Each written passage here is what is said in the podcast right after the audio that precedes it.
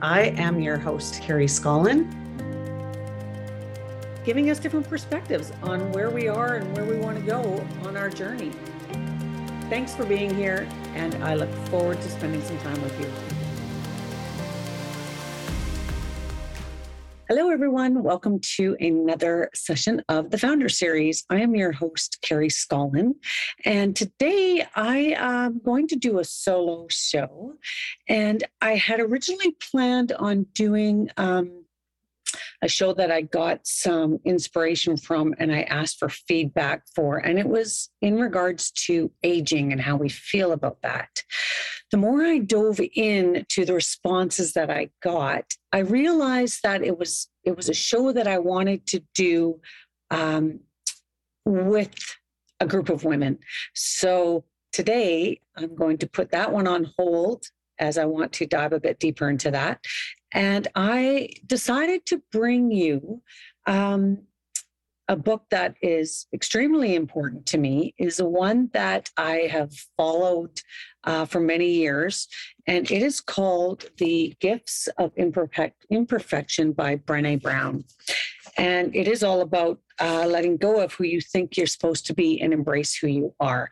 So Brené Brown in this book goes through 10 guideposts uh, to help us along the uh, path to living a wholehearted uh, life. That is something that is important to me, something that I strive to do. And I'm just going to read to you uh, the first part of her book so I can explain to you what wholehearted living is. So, wholehearted living is about engaging in our lives from a place of worthiness. It means cultivating the courage, compassion, and connection to wake up in the morning and think no matter what gets done and how much is left undone, I am enough. It's going to bed at night thinking, yes, I am imperfect and vulnerable and sometimes afraid, but that doesn't change the truth that I am also brave and worthy of love and belonging. That's what wholehearted living is that is what I strive for to go to bed at night and wake up in the morning knowing that I'm enough. That's what this series is about. That is my message for women to embrace that they are more than enough. So I thought it was uh, just important to go through this book. I would love um, any of you that want to dive a little deeper into it to pick up a copy of it. Um, and I'm just going to go through some of the guideposts put my spin on how I interpret some of it, how I incorporate some of it into my life, and um, and then I'll walk you through the the guideposts that that she has, and she also has some um, um, tips and and some things to do along the way to help us. So wholehearted living is not something that um, is something that we just check off our list to get done. It is life work, it is soul work, it's digging deep. She has a lot of um, great ideas about how to dig deeper. And it's something that we need to practice. So that's another thing that almost everything that I do or bring on here, it is all a practice. Um, the first thing that she talks about, the, the first guidepost, is cultivating authenticity and letting go of what people think. Wow, this is such a huge piece of where we get our worthiness from is worrying about what other people think of us. We've talked about this before. It is an ongoing topic that I don't think we will ever stop talking about. Um, but authenticity is not something that we have or don't have. It's something that we practice. And it's really authenticity is about being intentional of how we want to live, how we want to show up, who we are, who we want to be. And that's being authentic. Authentic sometimes gets in the way of how we feel again about how other people think of us. So if our if we go into a situation with our goal being authentic, it changes because we are showing up who we are and we're not worrying about having the approval or the acceptance of other people. There is a huge responsibility on our part to know that we are never going to regret showing up in our authentic self if we know that's the place we're coming from with that intention of being truly who we are. So that is something to, it's something, like I said, to practice. It's something that is uncomfortable for a lot of people because we go in with that feeling of wanting to belong and wanting to be accepted. And when we think showing up as our true self means that we are not going to be accepted, that's not going to feel good. We go in knowing we are being authentic. And if they don't accept us, then that's on them, not on us. That's what we have to live with that we showed up how we wanted to show up because that's who we are, we are and that's who we are being. So it's not going into a situation to get approval and to be accepted, even though that is one of our very common um, needs is to be accepted. But if you are being authentic, that is slowly going to dissipate because we are being true to ourselves. And the most important person we need to be accepted and approved by is ourselves. So most of this work does come back to how we feel about ourselves. So that was the first guidepost cultivating authenticity and letting go of what people think. Number two, these are all I, I I just love for guideposts because they are so um, I think it kind of boils back down to common sense. And sometimes we just need to take another look at it. That's what it shows us. So number two is cultivating self-compassion. Self-compassion, another hard one for a lot of us to practice because it's about us. And as soon as we have to look inward, we think there's something we could be doing something different because it's hard and it's uncomfortable to look at ourselves.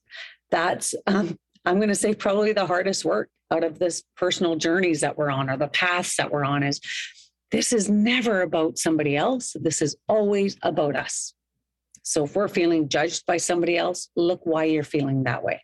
Don't worry about the other person. Look at yourself and why you're feeling that. And that's something that we need to um, either change our perspective on or be okay with, right? Somebody can judge me all they want. I, I have to be okay. That's their opinion and that's on them. Doesn't mean it makes me any worthier if they accept me or or not. I have to feel that way in myself. So the cultivating self-compassion, the letting go part is letting go of the perfectionism. Because perfectionism is the birthplace of perfectionism is actually shame. So we want to be perfect. We want to present ourselves in a way that we think people are going to um, think that we are enough. Almost every other part of this is knowing that we are enough, which is another practice. Um, so perfectionism is is really really a self-destructive behavior it is an addictive behavior. And um, what I what I love about it is it's a belief system that we've got. And the reason I love that is because every belief system that we have, we have the ability and the power to change it. So anything that we have believed so much in our core that as we're taking a, a, a deeper look inwards to ourselves, we can change it we have the power to change it. It does not need to stay that way forever. Belief systems have taken a long time to build up, but we can change it and rebuild it or reprogram it if that's another way of saying it.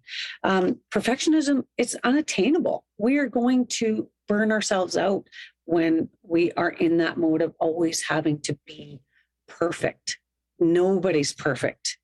It it is always comes back down to how we think we're being perceived. Once we can let go of that need for perfectionism, we get down to the root of what the shame was that we feel and build on the practice of, of knowing that we are enough. That's when that perfectionism starts to fade away. I can't say I had a lot of perfectionism. Um, I've had shame, but I don't know if it came out as perfectionism. I think my shame may have come out more in control. So the shame I had, I could um, cover it up by taking control of the situation. It didn't need to be perfect, but if I was the one that was in control of it, then it made it easier for me to cover up what my insecurities were and the shame that I had. So some people are absolutely perfectionists. And I honestly cannot imagine the stress of having that on me as well. Um, but it's there, people have it. So that is number two cultivating self compassion and letting go of perfectionism. One of the things that she said is a good practice to get into was when you wake up in the morning, just being able to say, Today, I'm going to believe that showing up is enough. That's enough. That's all I got to do today. That's how I feel when I come onto these shows. I've just got to show up. I'm going to bring you my best. It's not going to be perfect, but I know that by me showing up is I'm I'm enough as is showing up here. And that takes a lot of pressure off.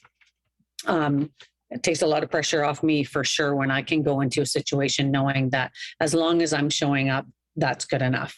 Because we all, looking back, in any situation that we find ourselves in, and if we have resentment or if we have some trauma or something from an event, we can always look and go, whether that's our parents or um, or work or whatever whatever it is that's that's keeping you there's something in you that needs to deal with that. If we can come from that self-compassion place um, knowing that they maybe showed up the best they could in that situation as well with the tools that they had. And we give ourselves the self-compassion knowing that how we took that was the best we could take it in that moment as well. Doesn't mean it needs to stay that way but compassion for yourself compassion for others will help us move through that situation. So compassion is huge. Um, number uh, three is these are going to go by fast, aren't they? Number three is cultivating a resilient spirit and letting go of numbing and powerlessness. So, hmm, this is an interesting one for me. I um the definition to me of resilience is I think I've always thought of it as being able to bounce back. You're resilient. Kids are resilient. They talk about that a lot. But sometimes being resilient is um, not being ashamed to ask for help. That that's a piece of resiliency that um, we are able to come through a situation, and maybe we needed some help with that, and we're not ashamed to ask for it. So being resilient is a very powerful um, feeling and the letting go of the numbing, and the powerlessness. I was, I was, I found it interesting that she put this in as cult, to cultivate a resilient spirit. You need to let go of numbing and powerlessness. I haven't kind of made that connection, but while I was reading it and, and deciding what I was going to talk to you guys about, I think it's very easy for me to understand what the numbing and the powerlessness is because I feel that I live that. I feel that I numbed a lot of my emotions um, by just staying busy. If I stayed busy, I didn't have to feel. And sometimes that's why a lot of us do stay busy. We don't want downtime. We don't want this, this moments where they say, just be still and listen to what when you are in that mode of um, not wanting to feel your emotions that you know are down there because you're scared and you don't want to deal with it, that's numbness. That also did make me feel very powerless. I didn't realize that at the time when I was putting the two things together. But being numb, staying numb was a comfort place for me when I started to get out of that, I realized it wasn't a comfort place. It was actually an uncomfortable place because I wasn't dealing with anything. So I was so powerless when I recognized that I want to feel and some of these feelings are going to hurt and it's going to be hard, but I'm never going to get through them if I don't feel them. So that was an awareness moment for me was I need to start feeling these because life is too short for me to go through feeling numb. And when I did that, I got my power back. So that's a, a huge number three uh, guidepost. Number four, um, interesting again, uh, it is cultivating gratitude and joy. I talk a lot about gratitude and joy. I talk about the fact that gratitude is my most, if you want to call it spiritual practice, call it whatever you want. Gratitude is something that I live my life by. Um, have I always? No, definitely not. Do I do it every day? Almost. I would say I do it almost every day. I start in the morning, I do it during the day, and I do it at night before I go to bed. I would say it's rarely a day goes by that I do not practice gratitude in some way, shape, or form. It could be gratitude that the lights turned green because I was in a rush to get somewhere. So I, I pay close attention to anything I can see in my surroundings during the day that I can be grateful for. It doesn't have to be major, it can be as simple as that. So, um, the cultivating gratitude and joy is about letting go of scarcity and fear of the dark. So, fear of the dark was something that I had to look at. So, letting go of scarcity. She talks in the book that letting go of scarcity is when we hold too tight onto the joyous moments. When we're holding on so tight to something, you know what that feels like? You're just, you're squeezing it.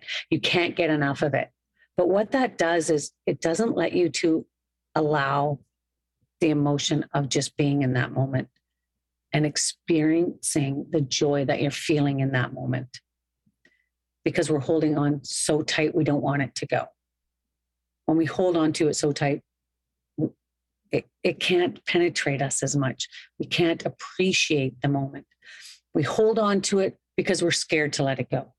So the fear of the dark and letting go of that was really how I interpret it coming from her, from the book, is we can't enjoy the fear when we're, or we can't, sorry, we can't enjoy the experience of joy when all we're thinking about is maybe this is too good to be true, or I can't believe that I get to have this in my life, or um, it's going to go. I'm never going to have this again. We're, we're constantly thinking in the fear instead of being in that place of love, love and gratitude.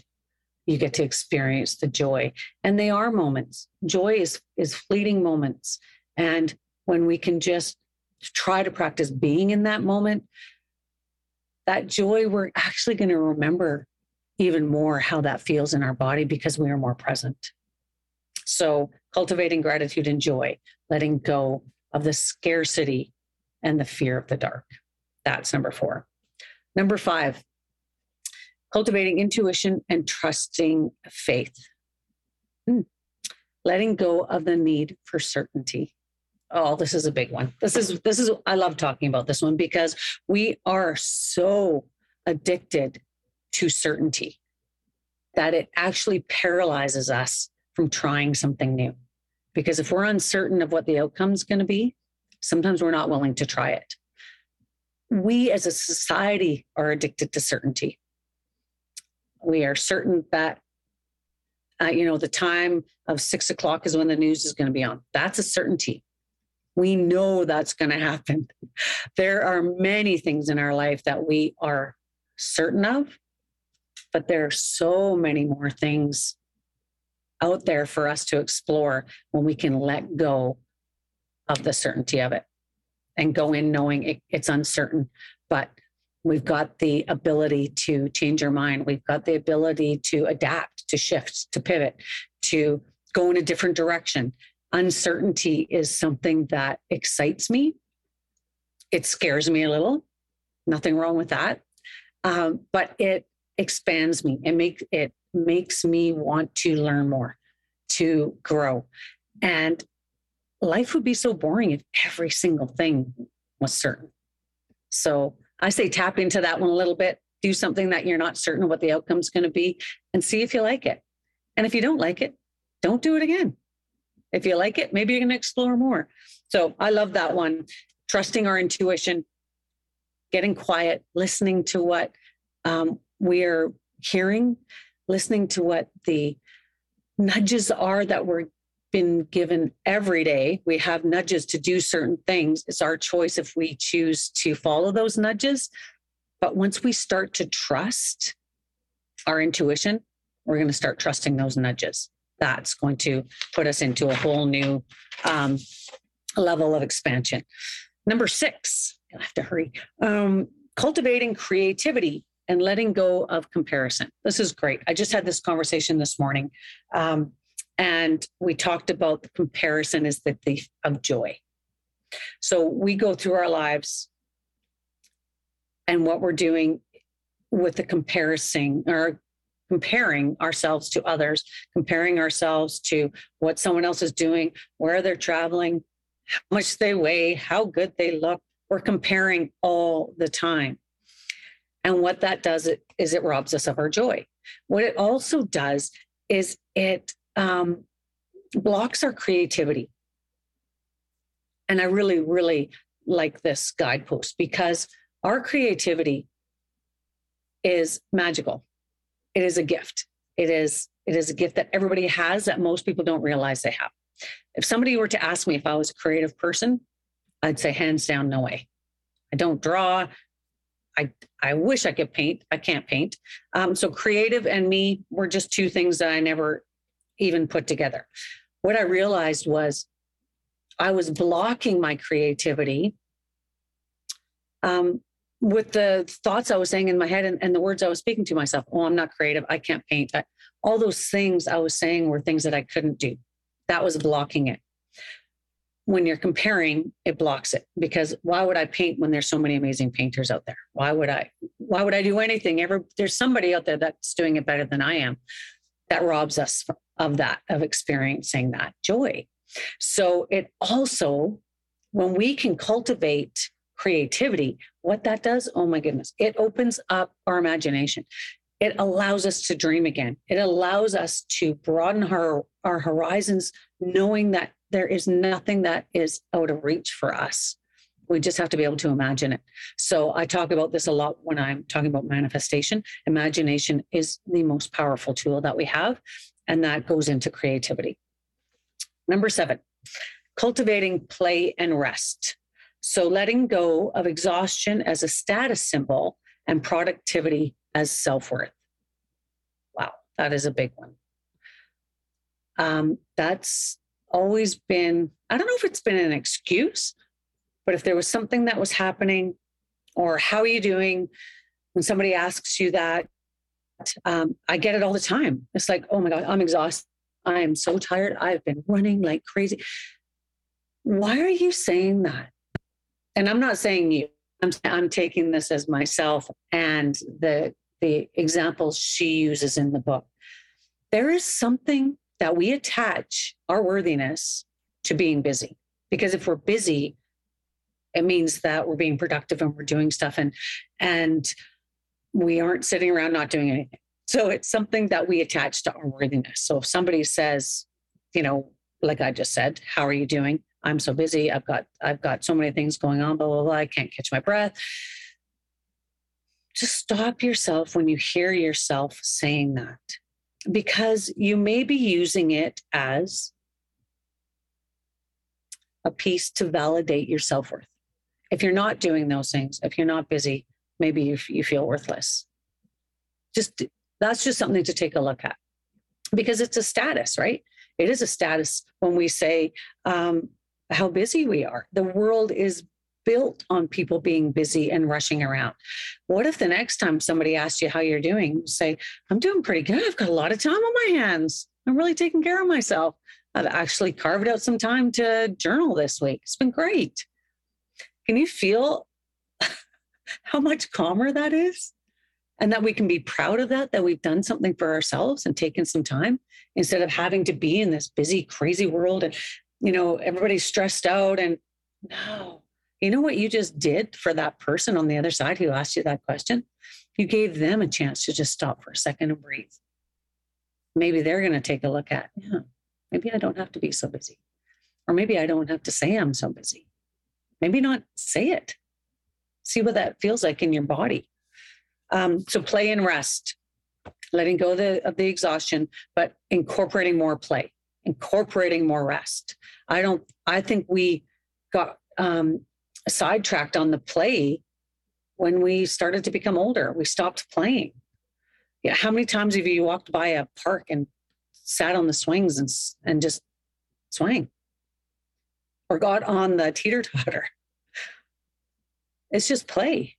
We we are surrounded by opportunities to do that, but a lot of times we don't do it. Why? Because we are worried about how we're going to be perceived by somebody. It could be how we are going to be perceived by somebody walking down the street if we get on the swing set and swing. Like, why does that matter? Why do we care? That goes back to one of the other guideposts. Why do we care so much about what other people think? Incorporate play, have more fun, and incorporate rest. It should be something that we put in our calendars or put alerts on our phone or reminders. What are we going to do to play today? And I'm sure there are many examples that you can come up with with what that is. And to rest. Maybe take five minutes and just breathe. Ugh, we just need to give ourselves more time for that. Okay, number eight, cultivating calm and stillness, letting go of anxiety as a lifestyle. I think that kind of feeds into what I was saying in, in number seven. That that always on, that always going, that always having something that they've got to get to next, or rushing around, or filling up our calendars and our schedules has to do with numbing ourselves. And it also has to do with our the rise in anxiety that we're a lot of people are feeling. Um, that also the anxiety stops our creativity. We're not allowing ourselves to do that. All of this goes into our creativity and blocking it. So, calm and stillness, another thing that I practice. This does not have to be meditation. It can be sitting down for five minutes, a cup of tea, taking some breaths, just being still. Give your body a break. Let it relax. You deserve that. You are worthy of that. It does not make you a lazy person because you've sat down and taken five minutes for yourself. Calm and stillness, extremely important. Number nine, cultivating meaningful work, letting go of self doubt and supposed to. Okay. Every single one of us has gifts and we all have talents. And if we can share that with whoever wants it to be shared with them, that is a gift that we're giving. And you know what that feels like to give a gift? It feels good. And every one of us has a gift. And sometimes we don't acknowledge that gift because why? We don't think we're enough. What if you just started? What if you did something that made you feel fulfilled? If you let go of the self doubt, worry about what other people think, and give that to yourself, that's self compassion. The supposed to, oh my goodness, how many of us deal with this? I'm supposed to do this. I'm supposed to be here. Who are you supposed to be doing anything for? You decide what you get to do. You decide that now you have the power to say yes or to say no. Resentment, no resentment not worrying about being accepted or approved, standing in your power of authenticity will make you not resent or regret something that you've done when you know that it's your authentic self doing it. And number 10, cultivating laughter, song, and dance, and letting go of being cool and always in control.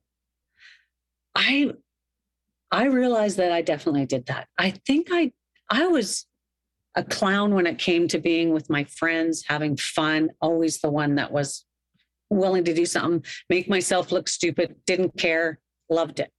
For some reason, I did not do that as much with my kids. I do look back and regret that because I didn't get to see the silly mom the mom that was having fun, the one was that was letting go of worrying what anybody thought about her. I do that more now that they're older because I'm more confident in myself. But I didn't allow myself to do that with them because I always felt like I needed to be in control.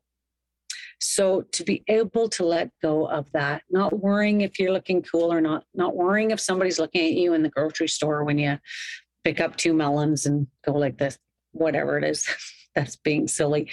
Just do something that makes you happy. So you're, even if it's in the kitchen and you're turning up music and you're dancing and everyone's grabbing the wooden spoons, just that feeling of joy that we can actually make those moments ourselves. And it doesn't matter how we look, it matters how we feel.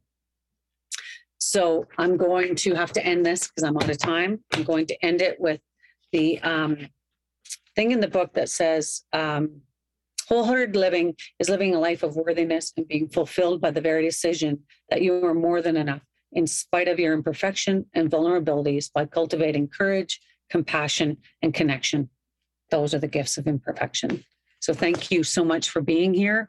Uh, next week, uh, I've got uh, something on happiness. Emily Medill is going to come and share a lot of her work. So I'm looking forward to that. And if you don't know or if you don't remember, please know that you're more than enough as is. And I hope to see you next week. Thank you so much for being here. Bye bye.